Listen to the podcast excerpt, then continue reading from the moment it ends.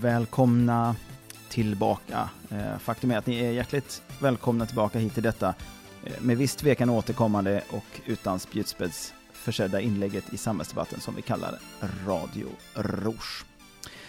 Jag som har den här rösten och anstränger mig för att prata långsammare än när jag ger utrop i tåg. Jag heter Joel Krantz. Och för att eh, låta ungefär som Simon Gärdenfors i Arkivsamtal och mitt emot mig sitter Åsa Fredriksson. Välkommen hit. Tack, tack. Gud vad uttråkad du ser ut. Ser ni göra sådana här jättehöga ljud bara för att du, du bara, jag ska inte sjunga sen. Nej, Du får inte få mig att skratta. nej okej, Ja. vi ska vara... Vi ska Men väldigt... det något fel på att sitta så här? Nej, oh nej, absolut inte. Så länge man inte skrattar och får det att låta fel. Skickar du kaffet? Mhm. Måste vi börja om nu? Nej, oh nej, vi behöver aldrig börja om. Eh, välkomna hit som sagt. Eh, vi ska väl börja med en liten check-up kanske då. Vad har hänt sen, eh, sen vi eh, gjorde, ett sam- gjorde ett samtal eller någonting Jag senast? vet inte när, hur länge sedan var sist? För det var ganska länge sedan. Ja, jag gjorde ju ett program för halvlänge sedan. Ja, och sen gjorde vi ett program, sedan. och sen gjorde vi ju ett program som vi aldrig la ut där ungefär runt min födelsedag. För att jag vet inte om du tyckte att det var för dåligt eller om du inte kom dig för. Jag kom inte för med att lägga ut den och Finns sen det så var det som att, ja det finns fortfarande, men det var som att det hinner ju bli inaktuellt vissa så här, Ja, det dagsgrejerna i alla fall. Ja, ja nej, men Kanske det... inte huvudämnet. Nu är, det, nu, är det, nu är det förstört och för sent. Ja. Det är inte mycket att göra åt. Och sen hade vi något mellan det och Fyllepodden. Var inte Fyllepodden före? Ja, ja, men alltså mer att Fyllepodden spelar vi in och sen spelar vi in den här Jaha, du som, menar, gjorde vi som vi aldrig la upp. Nej, nej. Det var, eh, det var eh, ett avsnitt i mars och sen så mitt avsnitt i augusti. Generaliseringar. Mm, den Fyllepodden här- var ju väldigt bra dock måste jag säga, tyckte jag. Ja, Eh, Men, lyssnad men det ju jag det. men den var lite underhållande. Ja, men faktiskt. Eh, Men som sagt, eh, ja nej men välkomna hit. Eh, Vad kul att ni vill lyssna. Jag vet inte, tror du de lyssnar? Ja, jag vet inte. Någon kanske. Om ni hör det här så lyssnar Jag kan fall. övertala syrran kanske och lyssna. Bra, bra, helt rätt inställning. Jag vet inte vilken dag vi lägger upp det här. Pistolhotet. Eventuellt idag. Så att eh, då får vi se. Eh, ni kan höra oss ikväll på stand-up klubb. Nej, nej. Vi ska väl inte plugga någonting? Alltså plugga att försöka göra reklam för sig själv på något sätt. Nej. Nej. Vi är också en podd som inte har reklam på ett eller annat sätt och inte ber om Patreon-pengar. Vi ska Mm. inte tjata om det i varje avsnitt heller, men det är i alla fall så. Eh, Vi blir ju inte arga om ni ger oss fina presenter, typ. Sprit, Eh. vin. Nej, ska det bli en ny fyllepodd så måste vi ju ha någonting. Ja. Ja, choklad kan vi skippa. Det. Nej, nej. choklad är gott. Nej, men öl, vin och sprit är ni Lite god rom. Alltså vi blir ju inte arga om ni ger oss en fin flaska rom. Så är det ju. Eller Eh, så är whisky. det. Så är det. Så att eh, det skulle vara helt okej. Eh, men idag ska vi, eh, ska vi ta upp eh, ett par andra ämnen. För eh, Ja. idag låtsas vi att vi ska vara seriösa. Det är därför vi inte dricker rom utan kaffe idag.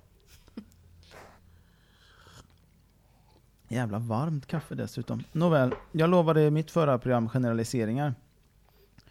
Um, där jag skriver Joel tar upp tråden igen genom att försöka se på ett oplanerat avsnitt om hur vi människor utvecklar vårt sätt att tänka och uttrycka oss. Paralleller dras mellan små barn, unga vuxna och personer som genomgått högre utbildning. Jag vet inte vilka paralleller jag drog. Det ser väl ut här mer Och som jag att det är vet tre... inte, jag har inte lyssnat på den. Nej, gör inte det. Nej, Nej. Nej. skit i det. Var förmodligen ett exempel på att inte vara i den högre skolan som jag egentligen har pluggat i. Ett helt år. Ehm, nej men då lovade jag att jag skulle göra ett program som handlade om eh, identitetspolitik. Och jag skrev ett manus som jag skulle utgå ifrån och börja med. Ugh, jävla dåligt manus. Ni hörde precis början på det. Jag skulle kunna fortsätta med det som någon slags introduktionsgrej här om du vill höra vad jag har tänkt mig. Ja, visst. Eh, att inte kallas för äckel för att den är transperson. Att inte behöva delta i gympan för att det känns obehagligt. Att få avstå viss mat för att man är religiös. Eller för att bli arg för att andra inte tar en på allvar. utifrån ens önskan att bli behandlad som ett talande djur. Några exempel. Mm. Var drar vi gränsen för vad som är viktigt ur ett demokratiskt perspektiv och vad som bara blir fånigt? För håll med om att ytterligheterna är ganska klara. I dagens program tänkte vi angripa begreppet identitetspolitik. Eh, identitetspolitik eh, och jag tänkte göra det i form av några exempel, delvis liknande de ovan, både i form av egna erfarenheter utifrån saker andra sagt eller skrivit. Min förhoppning är som vanligt att ni som lyssnar ska ha en första bas att stå på för att sedan ta er vidare i samtal med andra när frågan om identitetspolitik kommer upp. Ja, alltså det enda jag kommer ihåg att jag verkligen hade tänkt igenom det var ju mitt, eh, mitt exempel. Jag tror att jag berättade om det vid något tillfälle. Det har jag inte gjort alls. Nej. jag inte. nej. Det är ingenting. Nej, men du vet störande resenärer. Eh, människor som, eh, som bara ska ha och ska ha och ska ha. Känner du igen det här alls? Nej. Nej. Jag kan berätta helt kort om Ja. det, men jag ska hålla mig så kort som möjligt. Jag eh, var ute och åkte X2000, SJs snabbtåg för er som inte jobbar på, på ja, det, Mm. det vet man, det är ett ganska väl inarbetat varumärke för det här laget. Jag åkte Ja. snabbtåg i alla fall till Malmö och innan jag hinner börja klippa biljetterna så kommer en, en kvinna eh, fram, eller nej hon kommer faktiskt inte fram, hon eh, sitter i djuravdelningen som är den första avdelningen dit jag kommer att börja klippa biljetter och, och säger till mig att hon har glömt en, eh, en telefon, nej det är det inte, vad är det? Det är på glasögon är det. På resebutiken i Stockholm. Undrar om jag kan ringa och be dem leta efter den. Eh, och jag tänker att, eh, nej jag håller ju på med det här nu. Det fick jag påbackning för sen, för nu är det faktiskt så att vi inte ska utan, utan då, ska vi, eh, då ska vi säga okej, okay, jajamensan, jag går och gör det först, för det är mycket viktigare att ge den servicen än att klippa biljetter och kolla att, att folk är på rätt tåg och sådär, till exempel. Mm. Men eh, det gjorde inte jag, fel av mig, jag ber om ursäkt. Ehm, ja, det här utvecklar sig då till att jag säger att ja, men det kan jag absolut göra, men jag måste genomföra den här biljettviseringen först, så ska jag kolla på det sen. Hinner inte klart eh, biljettviseringen, utan redan när jag är på väg tillbaks förbi den här platsen igen för att påbörja biljettviseringen åt andra hållet i tåget, eftersom man börjar i mitten. Återigen för er som inte riktigt har koll på det här. Jag ser hur uttråkad du blir av att jag liksom ska förklara sådana här självklarheter. Eh, jag hinner bara liksom till samma plats igen när jag får frågan av samma kvinna igen då. Så här, har du hunnit ringa än? Halva tåget kvar, lugna dig, tänkte jag och säger nej, inte än, jag håller fortfarande på med den här biljettviseringen, men ge det till tåls en liten stund så ska jag ringa så snart jag kan. Och tänker att det betyder väl att jag, kan, att jag får en stund över och, och liksom visera biljetter, ringa och sen komma tillbaks. Nej, jag har precis satt mig i tjänstekupén och pustat ut och jag och kollegan ska liksom försöka gå igenom och se om vi har något, någonting som, är, som inte är normalt. Vi åkte tre på det här tåget normalt, åker man bara två, då hade jag tagit mer tid för mig. Men eh, nej, jag hinner bara precis sätta mig innan den här eh, kvinnan kommer tillbaks och frågar igen, har du hunnit ringa än? Nej, jag har precis, precis kommit hit men jag ska alldeles strax ha ringa. Så sätter du så länge så kommer jag bort till dig alldeles strax. Ringer, frågar, de har hittat ett par glasögon, får beskrivningen och inser jag har ju inte fått någon beskrivning av den här kvinnan. Hon har inte berättat hur de ser ut. Så jag säger, ja men jättebra, då så, då går jag tillbaks och kollar med henne. Går tillbaks, berättar för henne att eh, de har hittat och de ser ut, eller frågar henne framförallt hur såg de ut som du tappade? Ja då var de jättedyra och helt svarta och supertjusiga. Och nej, så jag tyvärr de har inte hittat några sådana. Kan du inte be dem att de letar? Alltså de ska gå ut och leta igenom hela, Mm. hela, eh, eh, så. Ja, nej, de har inte riktigt den möjligheten precis nu. De har fullt upp. Jag har, jag har bett dem att de ska göra det, vilket jag också hade då naturligtvis, när de har tid. Men de har inte möjlighet att göra det just nu. För det vore ju himla tråkigt om jag blir av med dem för att de inte orkar leta. Och så där fortsätter det. Och det där är liksom då inte sista gången heller, utan sen får jag ytterligare påbackning, inklusive när den här personen kliver av i Lund och sen går iväg en sväng på plattformen. Jag tänker, gud vad skönt, hon går iväg, behöver inte tänka på det. Sen kommer hon tillbaks precis när jag ska ge avgång i tåget och frågar igen och säger, alltså kan du ringa dem igen och be att de kontaktar mig om de hittar dem? Så nu har jag gjort det jag kan. Vi kan inte göra så mycket mer i det här läget än att jag har kontaktat dem och bett att de kollar dem när de har möjlighet. Och om, vilket jag också sa tidigare, de hittar dem så kommer de lämna dem till hittegodsavdelningen i Stockholm. Jag kan inte garantera det att de hittas eller kontakta det och meddela att de hittas. Och allt det här är också i enlighet med alla ordning och reda och, och de regler som finns. Det här fick jag ett eh, kundklagomål på mig angående senare. Mm. Och då börjar det kundklagomålet med att de hänvisar till den här personens namn och skriver som är transsexuell. Mhm. Ehm, och vilket innebär att den här personen tycker då att eh, i det här sammanhanget så var det en påverkande faktor att hon var transsexuell. Mm. Ehm, det kan man ju förstås tänka att det, det kan det ha varit. Jag var ju där och jag vet ju att det inte var det. Men fine, det är väl klart att det är liksom inte så konstigt i sig. De beskriver också hur jag skulle ha betett mig illa och, och varit taskig mot henne på grund av hennes sexualitet. Uh, uppenbart, tydligen då inför alla andra resenärer som satt runt omkring som inte alls har lagt märke till eller hört eller sett mm. någonting överhuvudtaget. Och då blir det lite sådär, om man nu börjar prata identitetspolitik så kan jag tycka att det här är ett sånt exempel där jag tycker att man har sina rättigheter för som om man pratar om grupprättigheter då till exempel. De har man ju därför att man inte ska bli trampad på i egenskap av. Mm. Det går inte riktigt om ingenting har att göra med din sexualitet utan, utan du, du skriver ett kundklagomål för att du tycker att du fick dålig service eller för att ingen tog sig an ditt, ditt klagomål på plats eller mm. Då får man hänvisa till sig själv som en resenär som har det här problemet, inte till vilken sexualitet man har, för det är relevant i sammanhanget. Mm. Håller du med? Ja, jo, men i det fallet kan det ju, känns det inte helt relevant, nej. I det fallet.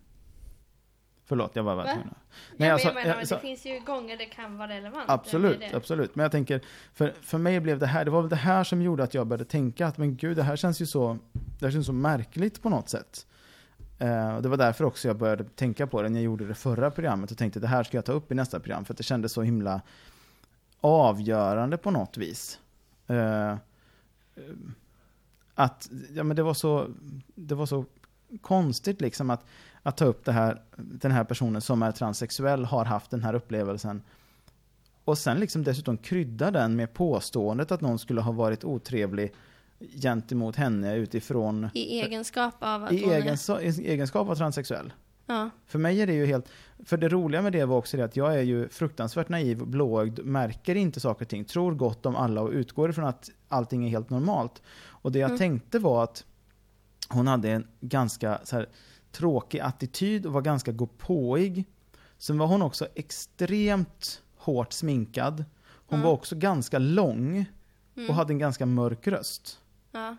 Jag kopplade inte det till att hon skulle vara transsexuell.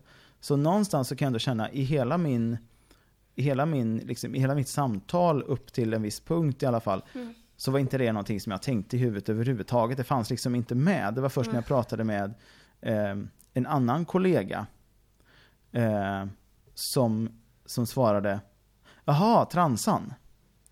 Vilket ju inte stämmer, för ja. det här var ju inte en, en, trans, eh, en transvestit utan, utan det var en transperson. Som... Det är det inte heller. Men, men det var ändå första gången när det slog mig att jaha, det här är en transperson. Så för, ur mitt perspektiv, det låter ju nästan som att säga, jag kan ju inte vara rasist, för jag har ju kompisar som är muslimer.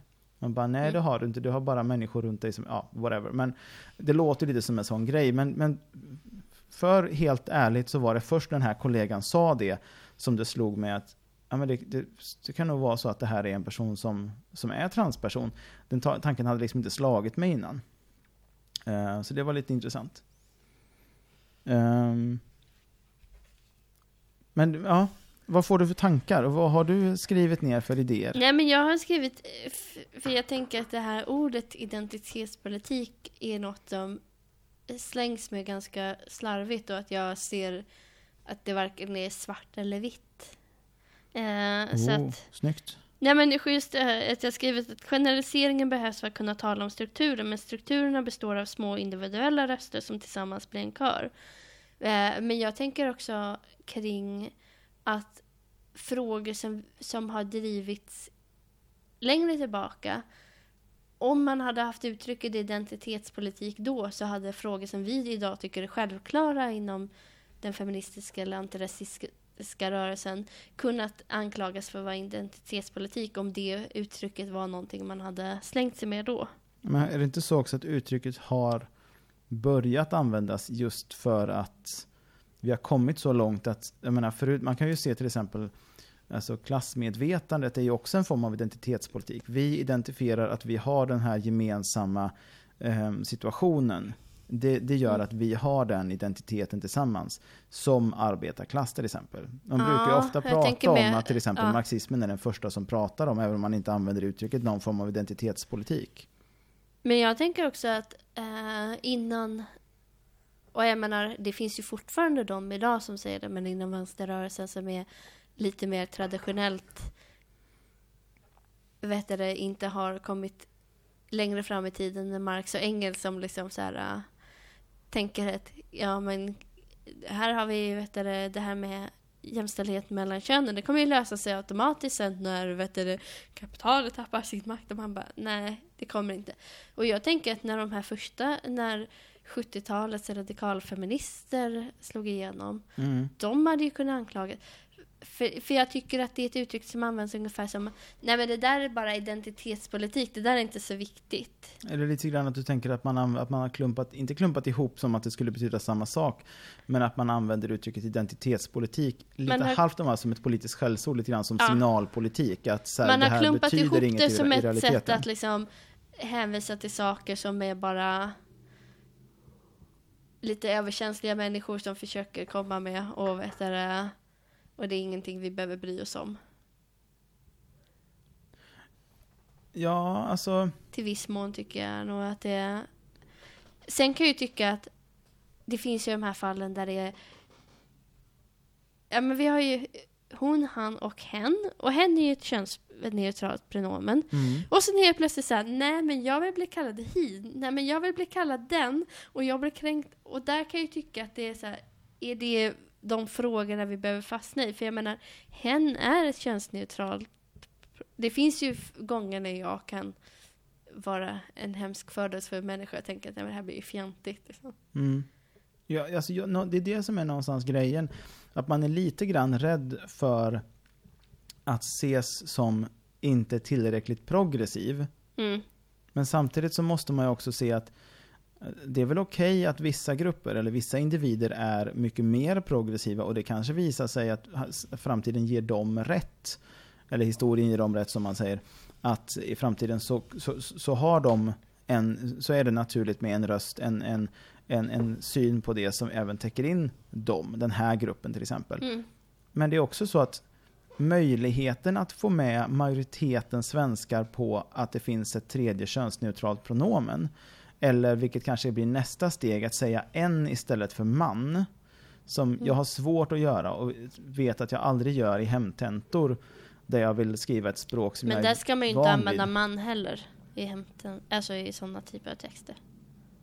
Det är möjligt. Det får vara en diskussion vid sidan av eftersom jag spontant använder ordet man eller en i många fall och även gör Ja. det i hemtentor. Så, ja. Ja. Men, men det, som, det som blir grejen någonstans är att det blir väldigt märkligt att tänka sig att vi å ena sidan ska öppna för att ja, men vissa människor de, de har inte riktigt tagit till sig det här med hen och det, det får vara okej samtidigt som vi då ska tycka att fast, fast vi, som, vi som tycker att vi är så här, vi måste också vara i framkant och ta, liksom, gå med Mm. på allting nytt som kommer hela tiden.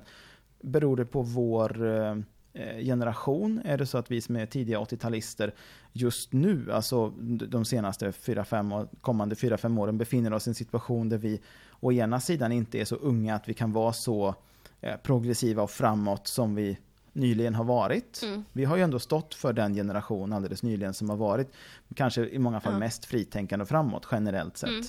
Mm. Eh, medan vi nu går mot att vara de som är runt 40 Vi snart. börjar närma oss medelålder. Ja, Ångest, ångest är min arvedel, min strupesår, mitt hjärta ska i världen. Ja. så är det. Eh, Eh. Nej men, ju, ju, så det finns ju gånger när man kan tycka att det blir eh, nitpicking. Nej men jag kommer inte på något bra ord, men att det blir lite så här. är det cherry Fast- picking du tänker på?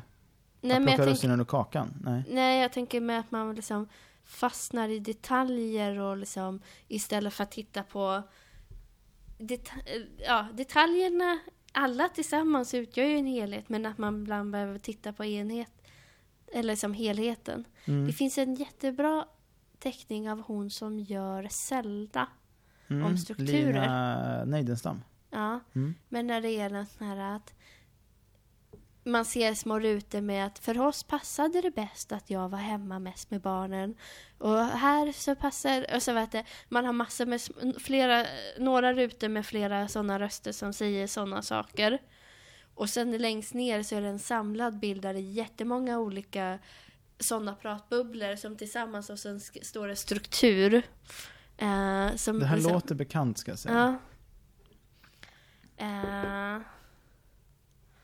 nej men så, vet du den tänker jag på. Men just att... eh, eh, Det blir lätt.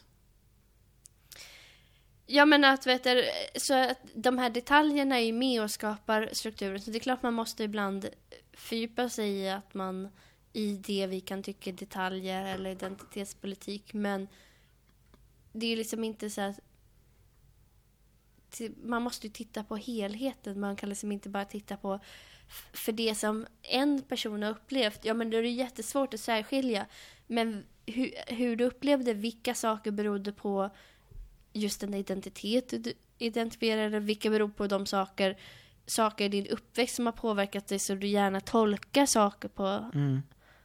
Eh, för det kan ju också vara, jag tänker med din resenär där, att om man har blivit illa behandlad, då kan det ju vara att man, på grund av det, så att man ser det varenda gång. Man, varenda gång man tycker att någon är otrevlig och inte, då, är det, då, då upplever man att det är därför, för det är så man tycker att det har hänt tidigare. Ja, men precis. Um, det där är... Det där är svårt alltså. Jag, jag, jag... Ja. Vet inte riktigt hur man ska... Hur man ska... Jag vet inte, agera utifrån hur man, ska, hur man ska förhålla sig till det. För jag tänker många gånger till exempel, jag vet inte om jag har tagit upp det i podden tidigare också, jag tror faktiskt det, men nu ska vi se, nu ska vi titta på den här. Vi kan lägga en länk till den där också, Ja, eller spara ner bilden och lägga upp. Absolut. Det gör vi definitivt. Jag skriver det här. Eh, länk till... Eh, länk till... Nej, det... Stamstruktur. Så lägger vi med den i våra show notes. Eh, så behöver ni inte oroa er för det. Jo, jag har alltid tänkt mig att eh, utvecklingen, progressionen eh, någonstans går till så. Om vi tar till exempel det faktum att ehm, till exempel den feministiska kampen, kvinnosakskampen. Eh, frågan om hbtq-rättigheter som ju har gått oerhört mycket framåt eh, bara under de senaste 15 åren till exempel. Gud Där- ja. där det, har vi ju- Där har vi ju liksom vissa människor som, om vi nu ska se så att säga, jag ska inte kalla det för ett motstånd, för det är ett omedvetet motstånd, men de, normer som redan finns, som någon slags, eh, någon slags vägg som vi måste bryta ner. Eller det är inte så mycket en vägg vi ska bryta ner, utan det är som ett, eh, det är som ett stort isblock härifrån och framåt för alltid. Och för att vi ska kunna ta oss vidare så måste vi bryta ner det där lite i taget. Mm. Och en del, de kommer vara som nålstick eller liksom provborrningar rakt in i det där.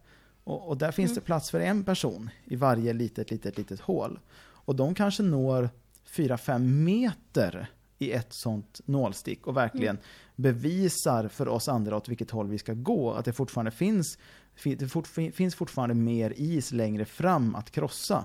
Mm. Men för att hela samhället ska kunna göra det så räcker det inte med de här fåtalet nålstick och alla tillsammans kanske inte kan gå så långt i ett svep. Man kanske heller inte kan, eh, kan kräva att alla, när de har sett så här, där är en person, där det, det är en man som har på sig klänning. Ja, nu ska alla män, eller kan alla män ha på sig klänning och känna att det är lika avslappnat som någonting annat. Det kommer ju ta ett tag innan man kommer dit. Det kanske tar en generation eller flera generationer. Och sen kommer vissa dö bort som är de mest reaktionära liksom. Så är det ju också, absolut. Men någonstans där så handlar det om liksom att vi alla puttar eller andas lite på det här isblocket tillsammans som gör att det liksom lite grann vittrar bort. Sakta, Känner du att den där sakta, sakta. metaforen funkar för dig fullt ut? Ja, men jag har aldrig tänkt på det som ett stort isblock förut, så där fick jag liksom hitta någonting eget nu. Men annars, eh, annars eh, du skulle kunna se det som att någon står med en svetslåga som ju är ganska smal men når ganska långt medan vi andra Mm. står och andas på isen. Så kan vi väl säga då. Ja. Så, då var det klart. Jag bjuder på den, ta gärna med den och använd den i samtal med människor som vet mer eller mindre än ni själva. Så får ni se vad, hem- Jag vad som tänkte händer.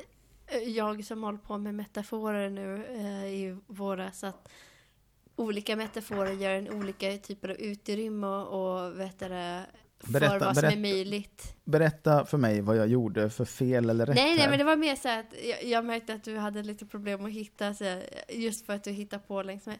Nej, men eh, en av de lärare vi hade som pratade om metafor, hon pratade att när man pratar om, för hon har haft undervisat mycket folk som studerar biologi och kemi och allt sånt där. Och det får man göra. Det vill jag tydligt poängtera, att man får studera biologi och kemi. Ja. Det är helt okej, det är ingenting som vi... Du dömer vi, inte vi, dem. Det inte är ingenting som vi på Radio Rouge ställer oss bakom fördömanden av, utan vi tycker det är helt okej. Ja. Nej, men hon har undervisat dem i metaforer just. Och därför att man använder väldigt mycket metaforer. Typ om man pratar om DNA. Om man väljer att beskriva det som en stege eller om man väljer och nu kommer jag inte på vad hon hade för mer. Men ol, olika typer av metaforer för att beskriva det här ger olika bild av vad är DNA och vad kan DNA göra? Om det är en stege, ja men då följer ett steg naturligt på ett annat. Mm. Är det som ett bibliotek? Ja men då, är det så här, då kan man ju välja att ta fram den boken eller den boken. Man, man kan röra sig lite mer fritt och plocka olika delar. Mm. Eh, och då tänkte jag just på att när man väljer metaforer, det var mer så att just när du försökte hitta ditt sätt att för, närma den här metaforen så tänkte jag, undrar hur det funkar för att det är ju att olika metaforer, om man pratar om ekonomi och pratar om det som en storm, vilket Anders Borg gjorde bland annat. Ja. Vi kan ju inte påverka vädret. Ja, förutom att vi kan försöka att inte förstöra jorden så mycket så att vi inte påverkar det så. Men i övrigt så är det en storm på gång. Det är inte så att vi kan trycka på en knapp och få bort det liksom, utan då är, kommer den. Eh, vi kan däremot försöka skydda oss. Och det, han hade ju använt eh, just prata om att vet det, ekonomin som en storm och att de gjorde sitt bästa för att skydda sig om man använder, så använder man det, då är det på något sätt att vi kan inte rå för det här, vi kan inte hindra det, men vi kan försöka skydda oss. Medan om man använder sjukdomsmetaforer, de kan man ju inte heller rå för, men däremot så kan man ju bota dem på ett annat sätt. Mm. Och att olika metaforer gör, skapar, målar upp olika bilder av vad har vi för handlingsutrymme, vad kan vi göra, hur mycket skuld. Så att man kan begränsa sig med metaforer ibland också. Att man, har man börjat använda en metafor så är det svårare att byta för då måste man helt plötsligt byta världsbild. Ja. Det var Ehm. bara ett litet stickspår Ja, men när du hade använt din metafor. Väl, väl så intressant. Jag tänkte på en annan sak som jag ska, jag ska säga för att inte glömma av det, som slog mig häromdagen precis. Då hade jag gått länge och tänkt, jag har så svårt att hitta material till hur jag ska, vad jag ska ha för exempel i den här podden. Mm. Eh, men eh, då slog det mig att jag vid något lä- i något, Eh, någon situation i något läge hade hört eh, exempel på både hur eh, en person som vi säger, jag minns inte om det här var exemplet, men jag tror det kan ha varit det exemplet. Vi har sett exempel på personer som eh, till exempel av religiösa skäl vill kunna jobba inom vården, men eh, Ja, men ett lätt exempel är ju att säga att de vill inte behöva visa armarna och vill därför jobba i långärmat. Mm. Men vården säger kortärmat av hygienskäl. Mm. Det finns personer som av, även där religiösa skäl främst, eh, har sagt jag vill jobba som barnmorska, jag vill inte eh, jobba med aborter. Mm. Jag vet ju lite information om just några av de här fallen med de som vet, vill jobba som barnmorska. Mm. Och, och där är det ju att vi har, det finns ju föreningar som jobbar aktivt mot abort. De Mm. försöker. Ja. Och förut så åkte de med en liten minibuss som de har täckt med bilder på aborterade Ja, foster och precis. annat. Mm. Nu har man insett att nej men det där var inte så effektivt. Så då har man uppmuntrat vissa av sina medlemmar till att utbilda sig till barnmorskor Mm. bara för att man för att få driva det här upp till EU-domstolen. Mm. Så att det är inte så att det bara är någon som utbil- random som utbildar sig och som fick hon lite stöd av dem, utan de har aktivt fått eller som, fått de här personerna att utbilda sig till det här Mm. bara försöka, för de vill ha så kallad samvetsfrihet Mm. som är att jag ska inte behöva ha på mitt samvete att göra en abort. Så jag ska kunna ha yrket men inte utföra alla yrkesdelar. Nej, precis. Och då kan man inte riktigt ha det yrket. För det, Nej. är, det, som, det som jag har här, det är så att säga, vi kan kalla det utförare versus kund, eller den som jobbar med det och den som, den som är i kontakt med den som jobbar med det kan vi säga. Mm. Där är ett exempel. Sen så hörde jag på eh, Lilla Drevet häromdagen eh, om hur eh, UR sa upp arbetet, eh, ett, ett pågående arbete som skulle göras, som skulle handla om, eh, skulle bli en dokumentär inom UR om hur eh, afrosvenskar upplevde sin, eh, sin situation och sin ställning i Sverige. Mm.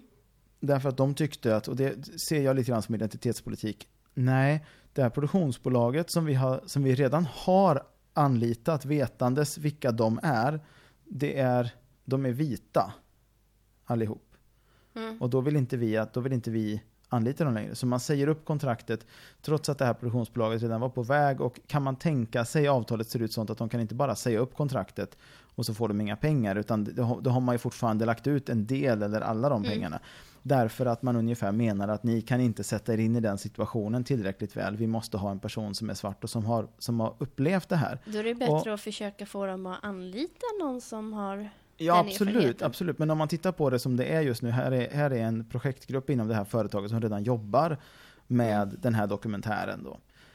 Eh, ja, jag kan förstå tankegången i efterhand att det hade kunnat bli eh, liksom kritik. Eh, och vilken organisation det var, det vet jag inte. Lilla Drevet pratade om det som att det skulle eventuellt kunna vara Afrosvenskarnas förbund. Eh, det finns väl ett par olika som arbetar med samma frågor, men Mm. för att göra det enkelt kan vi säga att bara så, det var Afrosvenskarnas förbund.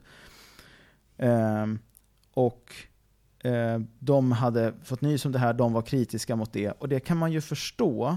Men frågan är om man då utifrån det kan säga, då ska vi inte göra det här alls. Utan om man ska säga, kanske istället när man, när man har gjort det här färdigt, säga Eh, under tiden som det här gjordes kom det in kritik på det här och det tar vi till oss och funderar igenom hur det här kan ha påverkat. Vad har ni för synpunkter och så vidare.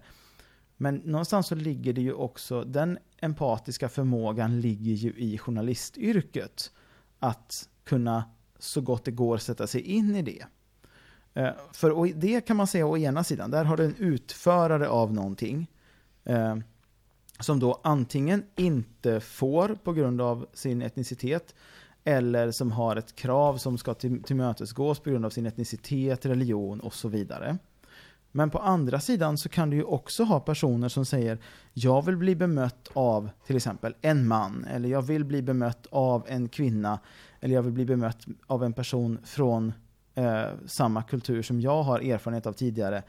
Någonstans är det så att när alla människor har så många olika parametrar då hamnar vi någonstans i en situation där oavsett vilken parameter jag utgår ifrån så kan det vara jättesvårt att, att liksom hitta en person som matchar mig som jag ska ha kontakt med i en viss situation som stämmer överens på ens bara en sån situation. Ja, fast däremot så kan det ju just... Uh afrosvenskar finns det kanske fler än det finns vissa från andra grupper. Så att där kan jag ju tycka att det inte borde vara... Men man hade kunnat gjort det annorlunda. Att istället för bara ställa in så skulle man kunna liksom, diskutera med det här. Skulle vi kunna hitta något sätt för att se till att vissa perspektiv kommer in ordentligt. För det, det kan ju lätt bli den här grejen att, vilket det blir ibland med vissa typ dokumentärer som ska, där är ju folk från majoritetsgruppen som ska skildra någon från en minoritetsgrupp, att det nästan blir lite exotifierande Mm. eller tydliga så här att titta vad synd det är om de där, eller liksom Mm, att det är men just att man skulle försöka kunna få in någon i arbets, den arbetsgruppen som jobbade med det här programmet. För alternativet att det inte blir av alls är ju inte alltid bättre. Men jag kan däremot ofta förstå och att det är väldigt lätt är, är att vita heterosexuella svenskar säger, cis-personer säger liksom så att ja men gärna urskuldra det här lite för mycket. Mm. För det är ju, även om man har empati och allting. Jag försöker vara medveten om saker med transfrågor och sånt. Men jag kommer inte förstå det fullt ut. Jag kommer inte kunna förstå erfarenheten av att ha vuxit upp som mörkhyade i Sverige fullt ut. Nej, alltså det är ju det. Man kan aldrig, man, alltså, vi kan inte uppleva det fullt ut. Men jag tror, Men- jag vet inte om vi upplever, alltså jag tror att det kan vara väldigt, att man får vara med och skapa berättelserna om sig själv, Mm. tror jag kan vara ganska viktigt och att vi, Mm. att det är väldigt, att många gånger så blir det inte så, utan det blir att vi kommer utifrån och ska berätta, titta de där har det där problemet och sen, Mm. Jo, men för, för det jag tänker på nu, det är inte bara det, det är inte bara det exemplet i sig. Utan det är det här överhuvudtaget när två, två sidor ställs mot varandra.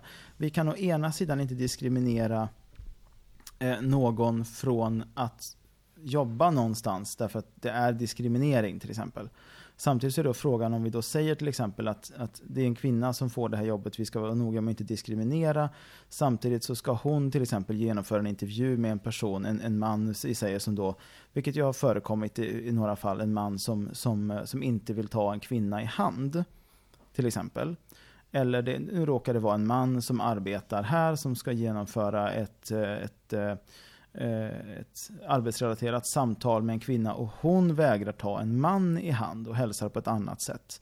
Eh, Och naturligtvis så kan man ifrågasätta värdet av vår kulturella eh, handskakning. Kan man, Ja. kan, kan, man helt ignorera man- den och göra det på ett annat sätt? Den biten finns det naturligtvis också. Men man kan Mm. också börja fråga sig hur hur långt kan man eh, ställa krav eller? Ja, och, hur, och hur, liksom, hur funkar det egentligen när så många olika parametrar från olika håll, olika människor som kommer in och möts mot varandra?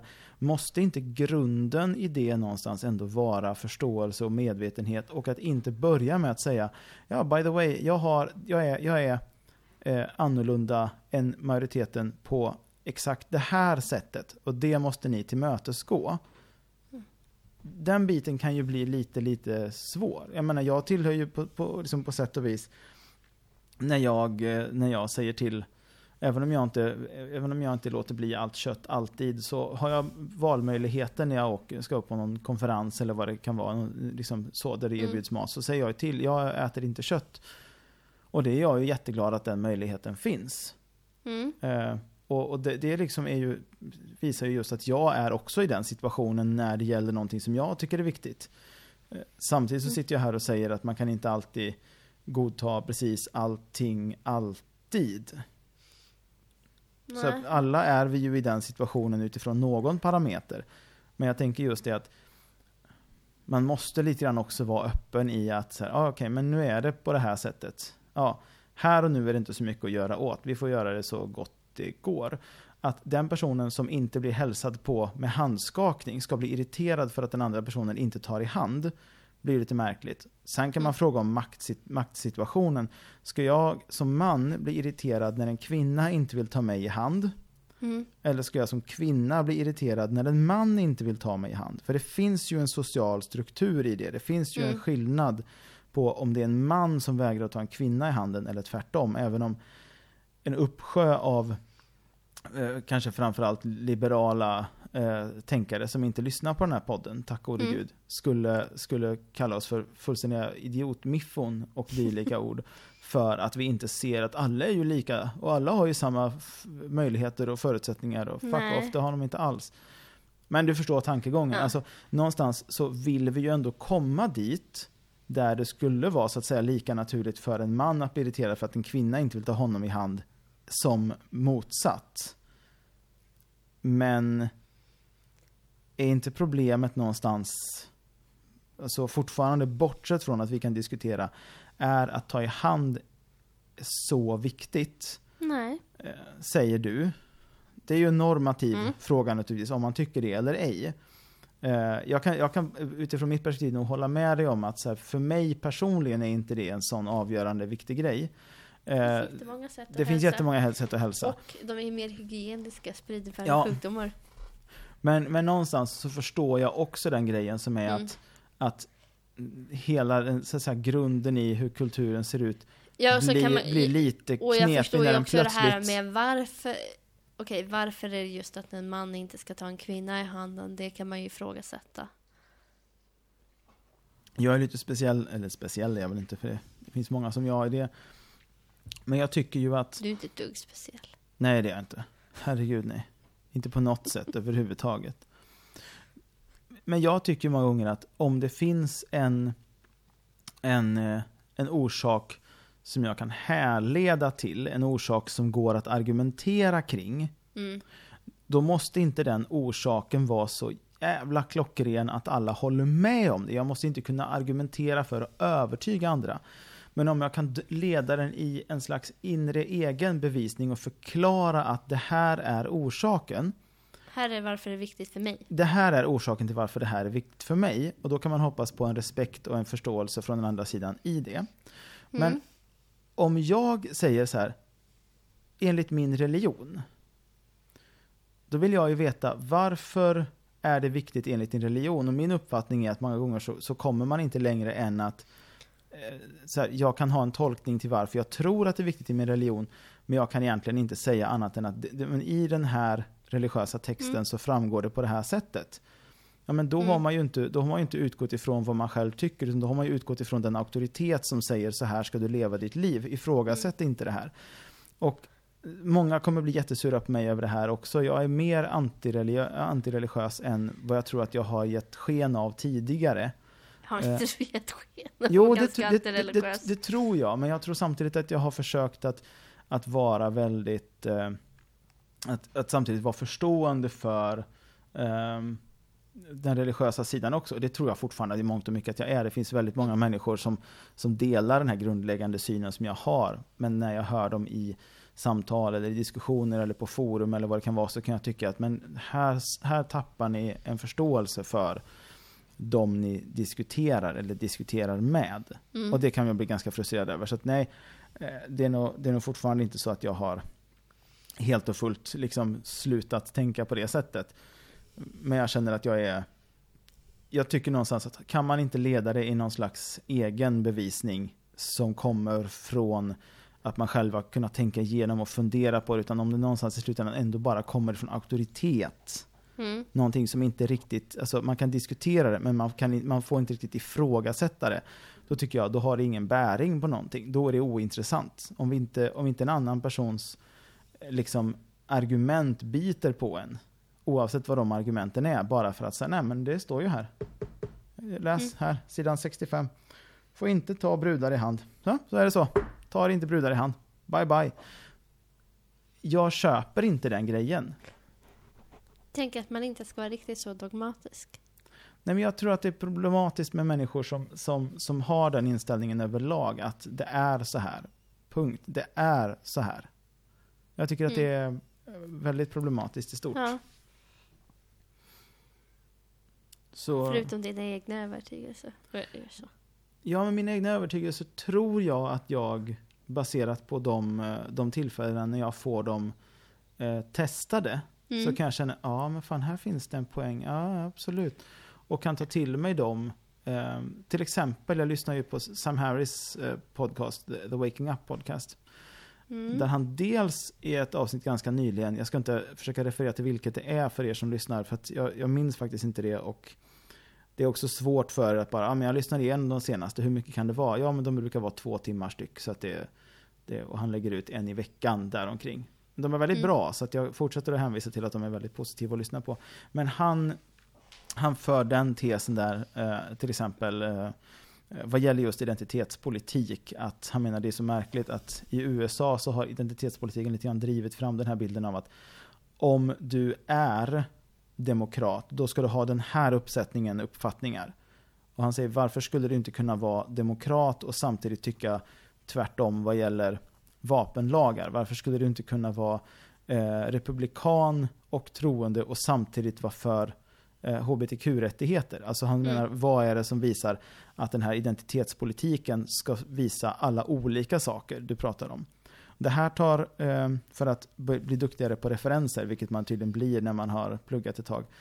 Mm. Det här pratar också Lilla Drevets två senaste avsnitt om, när de pratar om den här Galtan-skalan, om du känner till den. Nej. Det är den andra skalan inom politik, den som inte visar höger-vänster, utan den som visar om du är GAL. Alltså är det det den här som är ett kryss? Precis, där du har höger-vänster på den ena. Och sen den här är liksom lite, dels är den libertariansk och auktoritär.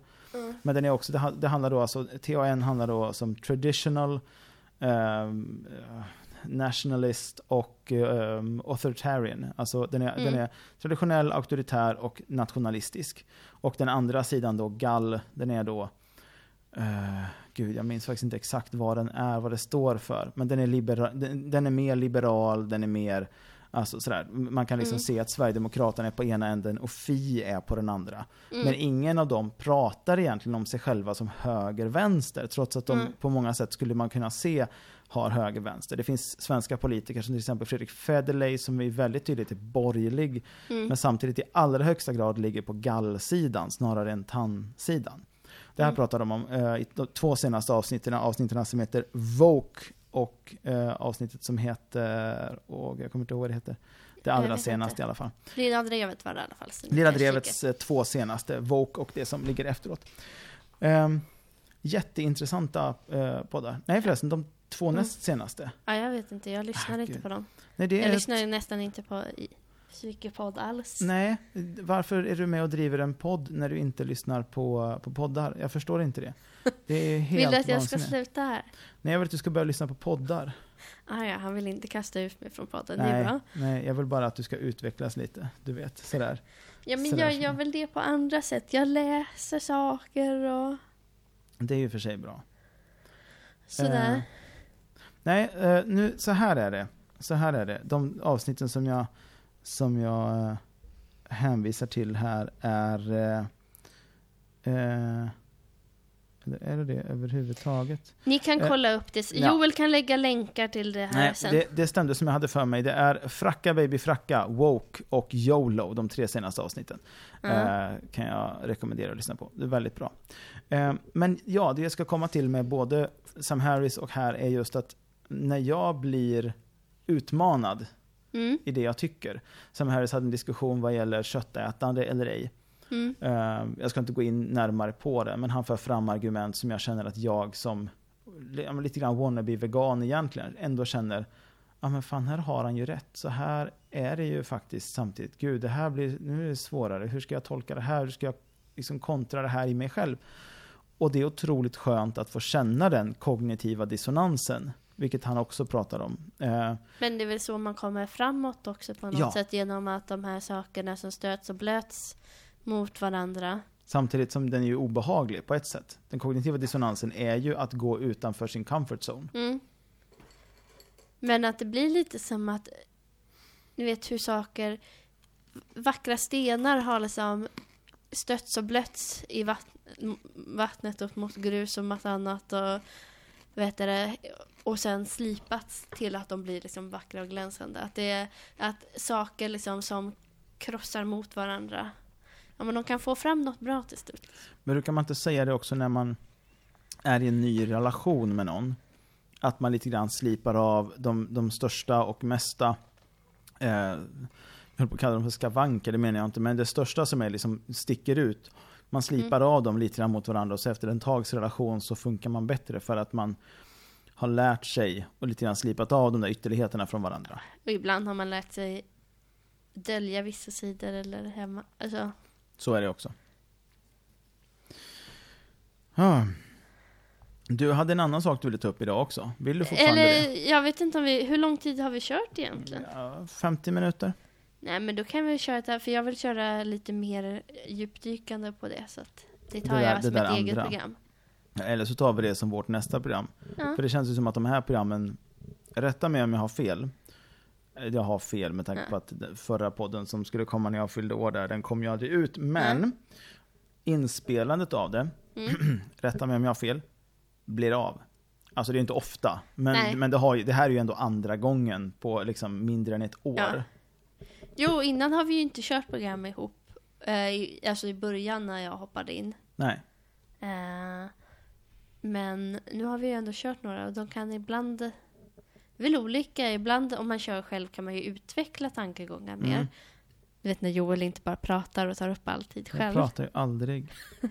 Eh, men, men just att man kan också, det här med att man stöter och blöter och provar idéer mot varandra kan ändå göra att man kommer en längre bit på vägen och att det blir av. Ja, men det är ju lite... Så får man lite lunchsällskap och sånt. Ja, men precis. Det är ju trevligt. Eh, ska vi säga att eh, vi nöjer oss där för idag? Det ja, kanske vi kanske behöver ha någon sån här liten eh, veckans... Nej, behöver Inget vi, sånt. behöver vi ha det? Vi, Ska vi, s- tänker Vi har- du vi har- börja vi har avveckla inte- dem? ja, nej, men vi har inte kört. Det är, ju- vet du hur många veckor sedan det är sen senast? Vet du hur mycket skit och hur mycket bra det är? Jag kan berätta så här istället då. Du kan få fundera en sekund och se- Ja. berätta vad, vad, vad du vill ha sagt annars. Så. Mm. Men eh, jag kan berätta det för min del så länge. Det som har hänt sen, eh, ja, sen strax efter förra programmet är att eh, för de av er som inte vet och som inte kollar så noga på Facebook. Eh, tittar man på Facebook så ser man att det står inte att jag är i en relation med Maja Zetterqvist längre. Eh, Det beror på att jag inte är i en relation med Maja Zetterqvist längre. Mm. Men det var ingenting som vi gjorde någon stor grej av på Facebook. Så att jag är inte tillsammans med Jag är heller inte singel. Utan eh, det finns, det finns någon som det finns någonting med, men det är så himla märkligt att hålla på och definiera saker när man har känt varandra i fyra veckor. Känt varandra är ju Nej, fel men känt varandra på riktigt. känt varandra på riktigt. Eh, så att eh, det har väl hänt för mig, det är väl ganska intressant. Det är fantastiskt intressant att försöka sörja en relation innan den personen har försvunnit ur ens liv. För att den personen inte har flyttat fullt ut. Utan det står ju saker kvar här hemma för Maja får tillgång till sin Mm. nya lägenhet om ett tag. Det är svårt att sörja en relation. För det någonstans eh, behöver man ju ändå göra det. Samtidigt som personen finns kvar i ens liv på något sätt och samtidigt som man har påbörjat någonting annat med någon annan. Man får hoppas Mm. att man är öppen och eh, förstående nog att man ändå kan lyssna på varandra och vara så. Och ha flera parallella processer samtidigt. Ja, men lite så. Eh, nej, jag vet inte om jag hade hunnit tänka ut något speciellt sådär. Vill du Eh, berätta, nu vill du berätta du- något ospeciellt? Det har gått ungefär ett år nu drygt sedan min bror dog. Eh, det vet jag inte ens om jag har berättat att det hände. För er som inte. Men i övrigt så, nej men det var...